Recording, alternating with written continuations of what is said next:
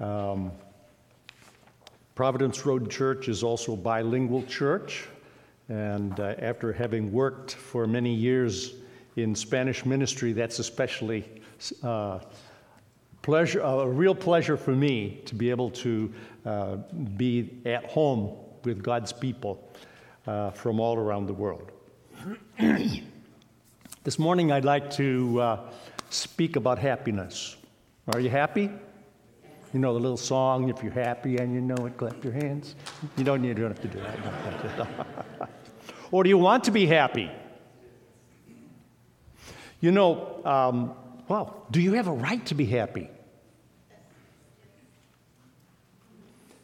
You hear that sometimes. Well, don't I have a right to be happy? Can't I do what I want to do so I'll be happy? And the world that surrounds us would like to tell us how to be happy. And we especially notice this in, in our advertising. They'll tell us all the things that will make our lives so much happier and nicer, especially if we buy their product, you know, the, whatever it is, a cosmetic or a drink or, or food or a, you take some medicine that'll cure all your ills or whatever it is. Uh, we're surrounded by those who will tell us how to make our lives happy, how to make our lives better. We're told what values to accept, what to believe, and we're having it crammed down our throats sometimes that this is what is real, this is what is happy. God talks about that in His Word. And uh, so let's just see what God says about happiness this morning. Obviously, we're not going to touch everything in the Bible that He has to say about it, but there are two passages that come to mind uh, one in the New Testament uh, in Matthew chapter 5, we have the Beatitudes. And the Beatitudes really are saying, Happy is the one who's this way and that. We're not going to talk about that this morning. We're going to go to the Old Testament to the first Psalm. Psalm 1 starts out saying, Blessed is the man, or happy is the man. And uh, so let's just read that the scripture this morning, and then I'd like to kind of take it apart. It's not terribly complicated. Um, I don't think I'll preach as long as your pastor normally does, but well, I'm just assuming he preaches for a long time. The good ones do. Anyway, here's what, what Psalm 1 says Blessed is the man who walks not in the counsel of the ungodly, nor stands in the path of sinners, nor sits in the seat of the scornful. But his delight is in the law of the Lord and in his law he meditates day and night. He shall be like a tree planted by the rivers of water that brings forth its fruit in its season, whose leaf also shall not wither, and whatever he does shall prosper. The ungodly are not so, but are like the chaff which the wind drives away. Therefore, the ungodly shall not stand in the judgment nor sinners in the congregation of the righteous. For the Lord knows the way of the righteous, but the way of the ungodly shall perish. Let's look to the Lord again in prayer. Father, we thank you that you are here in our midst this morning. And we thank you that you know us. As we just read in your word, that the Lord knows the way of the righteous, but the way of the ungodly shall perish. You know the most intimate parts of our hearts. And I pray this morning that you would open our minds and our hearts to you, to receive from your word what you have to say for us and to us. I pray that you would touch our lives in such a way that as we go forth from here this morning, we will be changed we will be more committed to you. We will be more uh, ready to obey you and to live our lives in a way that brings honor to you. And we ask this in Jesus' name.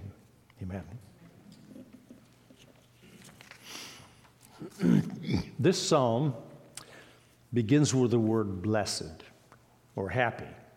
And it means just what we're talking about happiness.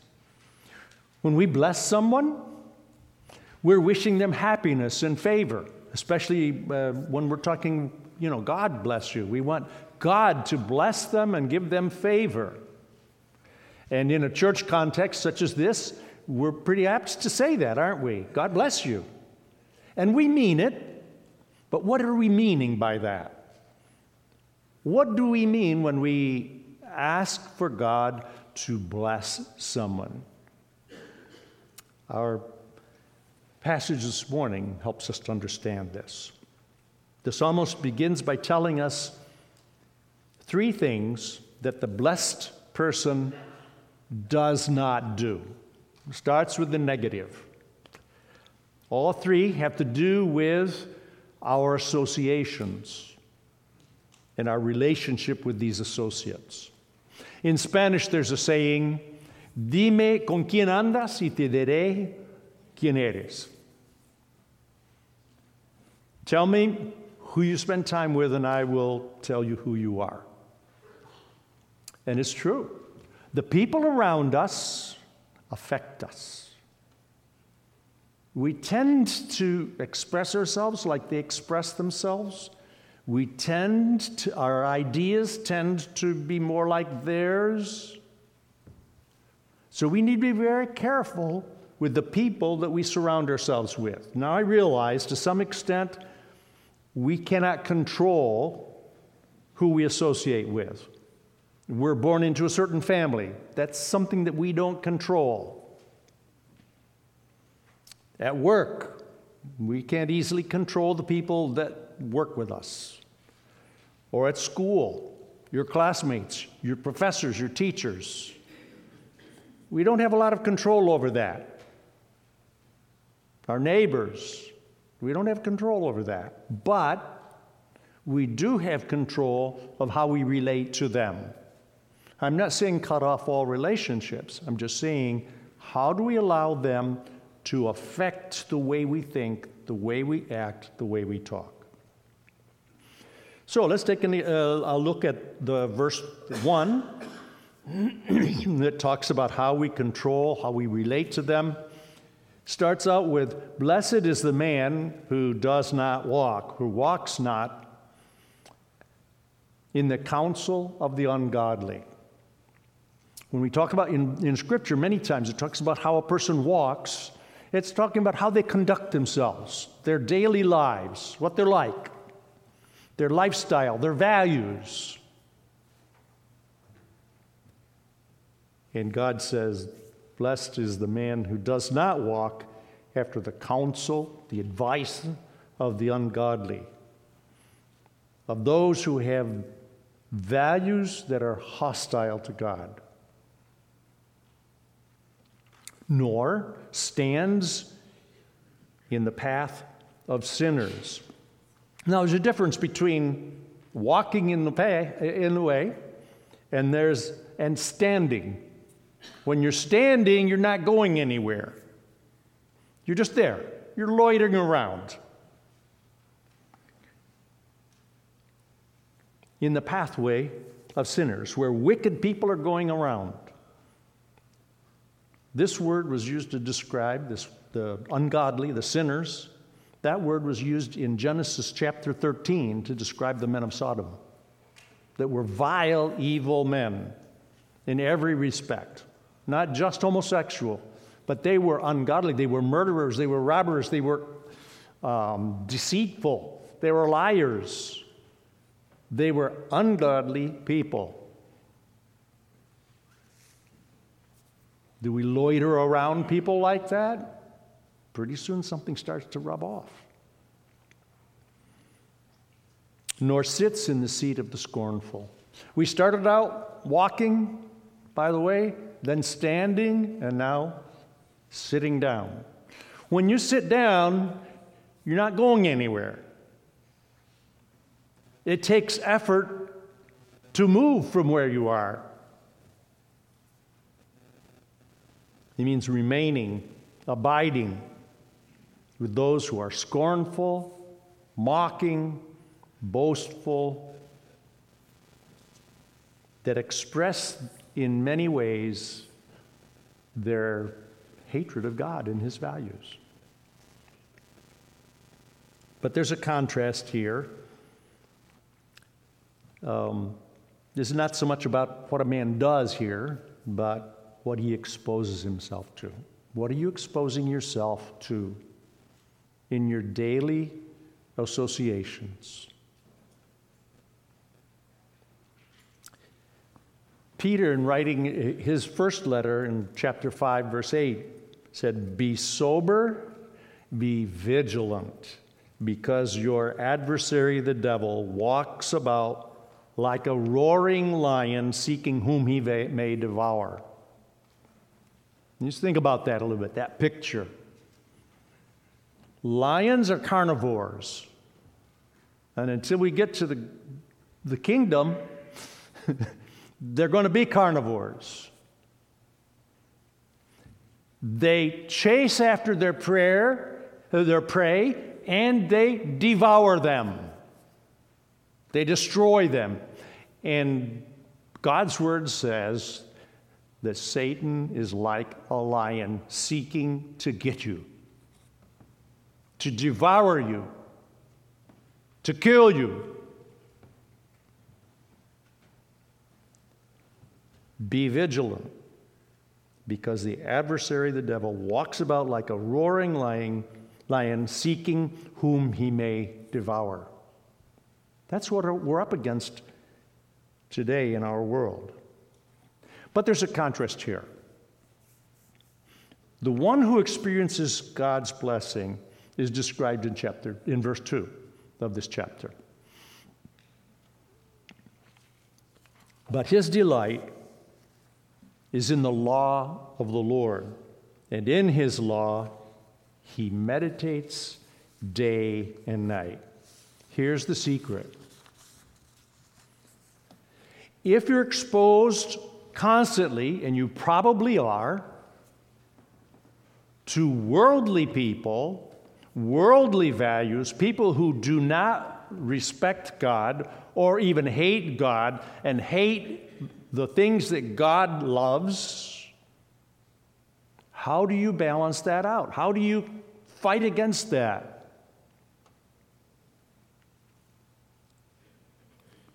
The Word of God. God's Word gives him pleasure, delight, to the point that he meditates in it. He spends time in it. And here's the key for us exposing ourselves to God's Word. We need to establish a habit of being in God's Word every day. Uh, probably almost everybody here has one of these things, these telephones, and they can be a real curse. If nothing more, just making us waste a lot of time on useless things. They can draw us into things that are horrible and bad for us.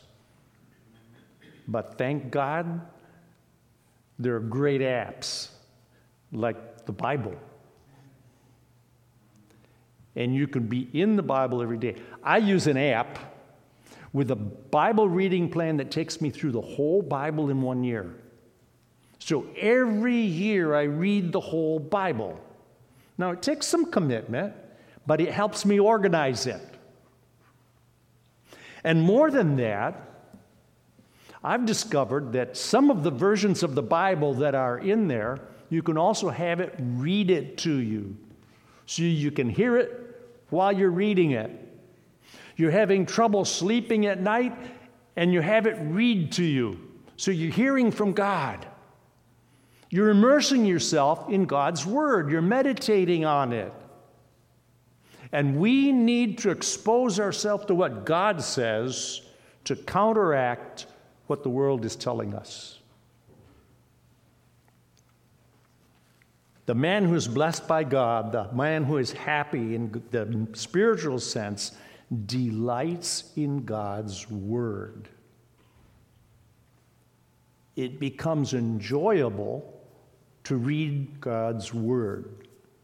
Now, I'll admit, there are places in Scripture that they don't ring my bell. You know, when you read through a chapter of begats, you know, so and so begats so and so and so, But even there, every so often you'll see a real nugget that suddenly God says, Hey, look at that.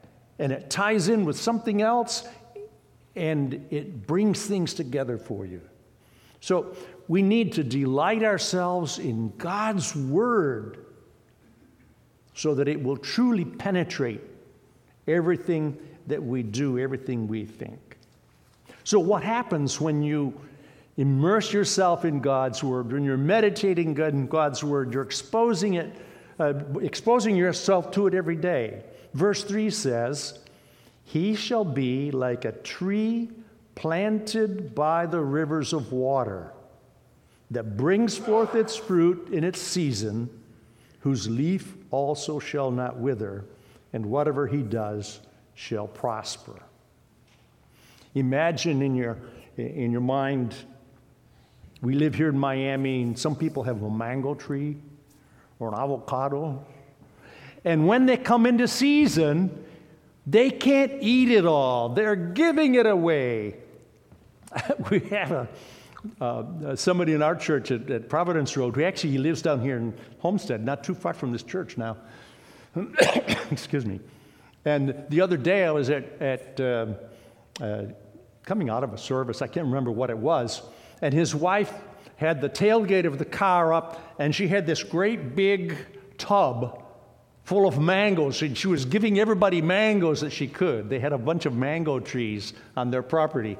They can't give them all away. There's so many because the, the tree is just prolific and bearing fruit in its season. It's a wonderful picture. But this psalm was written from the viewpoint of someone living in the Middle East, where the climate is dry. Here in Miami, it's well, how many inches of rain did we have today? There, it may be how many inches of rain do you get a year? Is dry.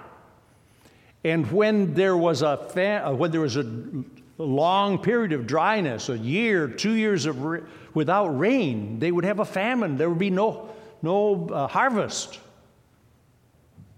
Do you remember the story of uh, uh, Abraham? There was a uh, famine in the land, and where did he go? He went to Egypt. Now, what was in Egypt? Egypt is a dry land too.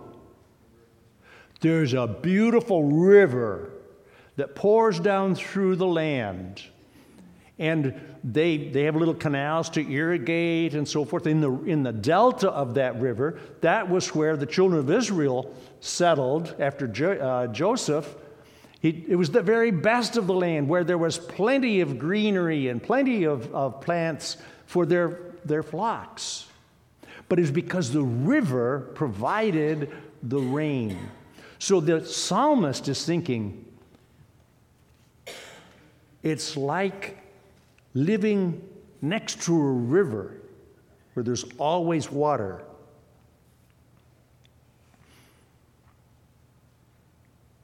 One who delights in the Lord and His Word will experience blessing.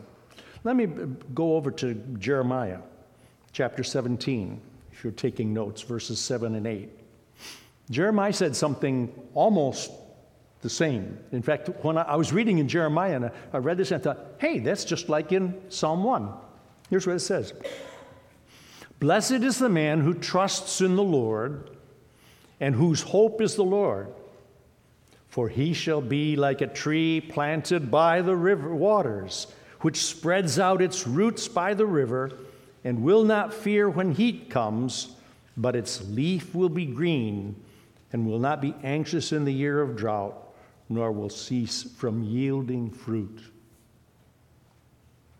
This is very important to the people in that part of the world because rain, water, was essential to their way of life as it is ours. We take it for granted because we get more of it than we can use. But the water produced blessing, produced fruit. The leaves stayed green on the trees, they didn't wither and dry. What a contrast this is with verses five, uh, 4 and 5. that describe the ungodly. the ungodly are not so, but are like the chaff which the wind drives away. Therefore, the ungodly shall not stand in the judgment, nor sinners in the congregation of the righteous. In ancient Israel, when the grain was harvested, the grain had to be separated from its shell, from the chaff. So, what they would do is they would trample it, perhaps having their animals walk over it. If, if they were very poor, maybe they would trample it themselves, or they would have an animal pull a sled across the, the grain that was on the ground to loosen the husk that's around the grain. Now, why is that? Because the, the husk has no nutritive value, it's useless to them. So, what they would do is after uh, thrashing it, maybe beating it with a stick or something like that to loosen the husk, the, the chaff, then they would make a, uh, go up on a, a hill where there was more breeze coming by, and they would take a shovel or some implement, a basket perhaps, and they would toss the grains in the air. And as the breeze or the wind would come through, it would separate out the chaff.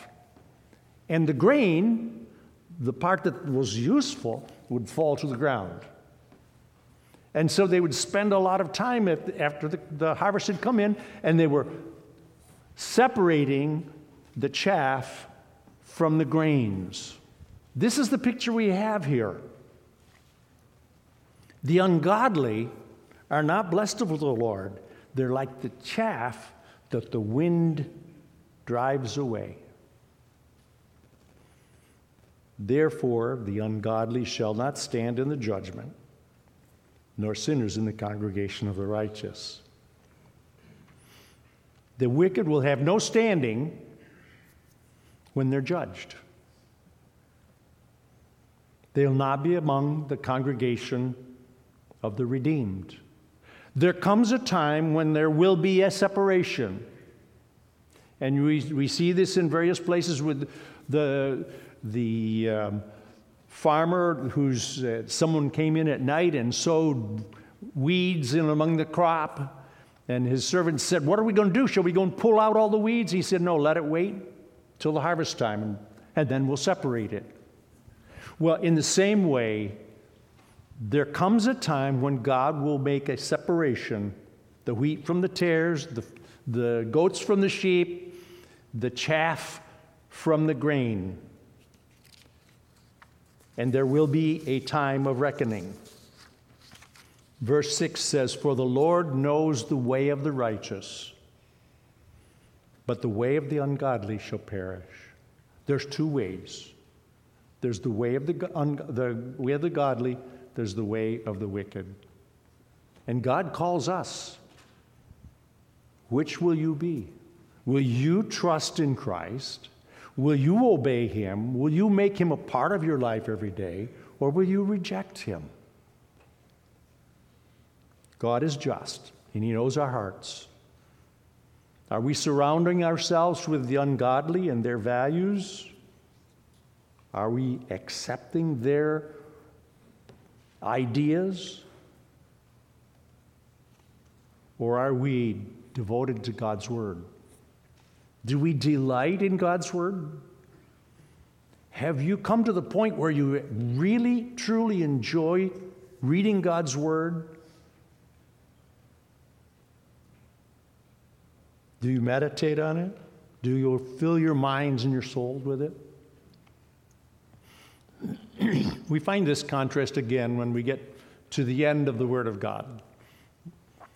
Revelation 22, the last chapter of the Bible, brings up this same image.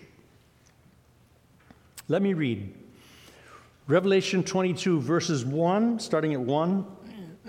and he showed me a pure river of water of life, clear as crystal, proceeding from the throne of God and of the Lamb.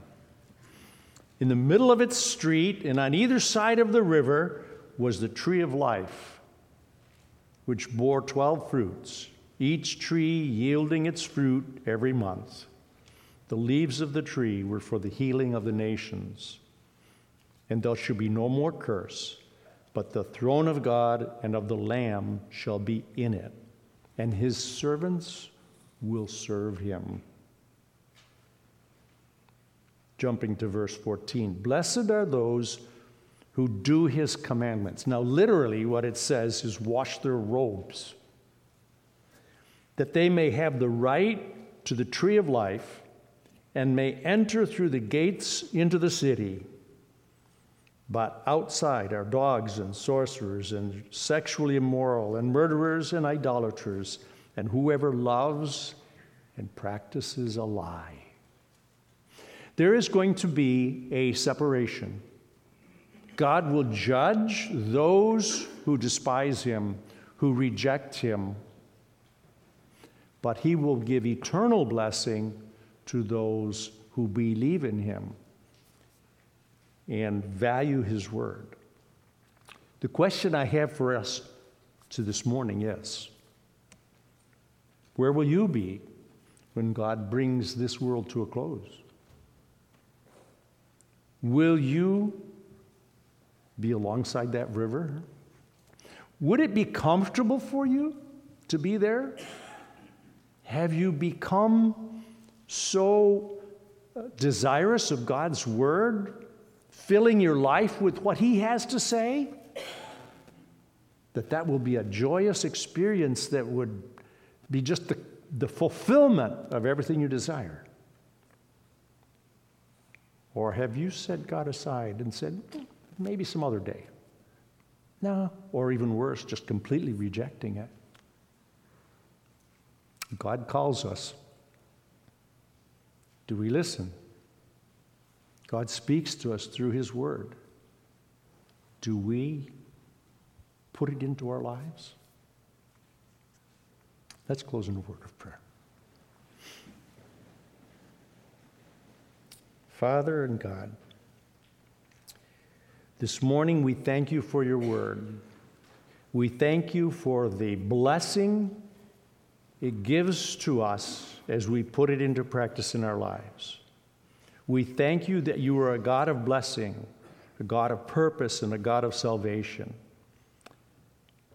We ask this morning that you would help us to become more committed to your word and put it in practice in our lives to the point that when Satan is roaring outside, seeking whom to devour, he will not step foot near us.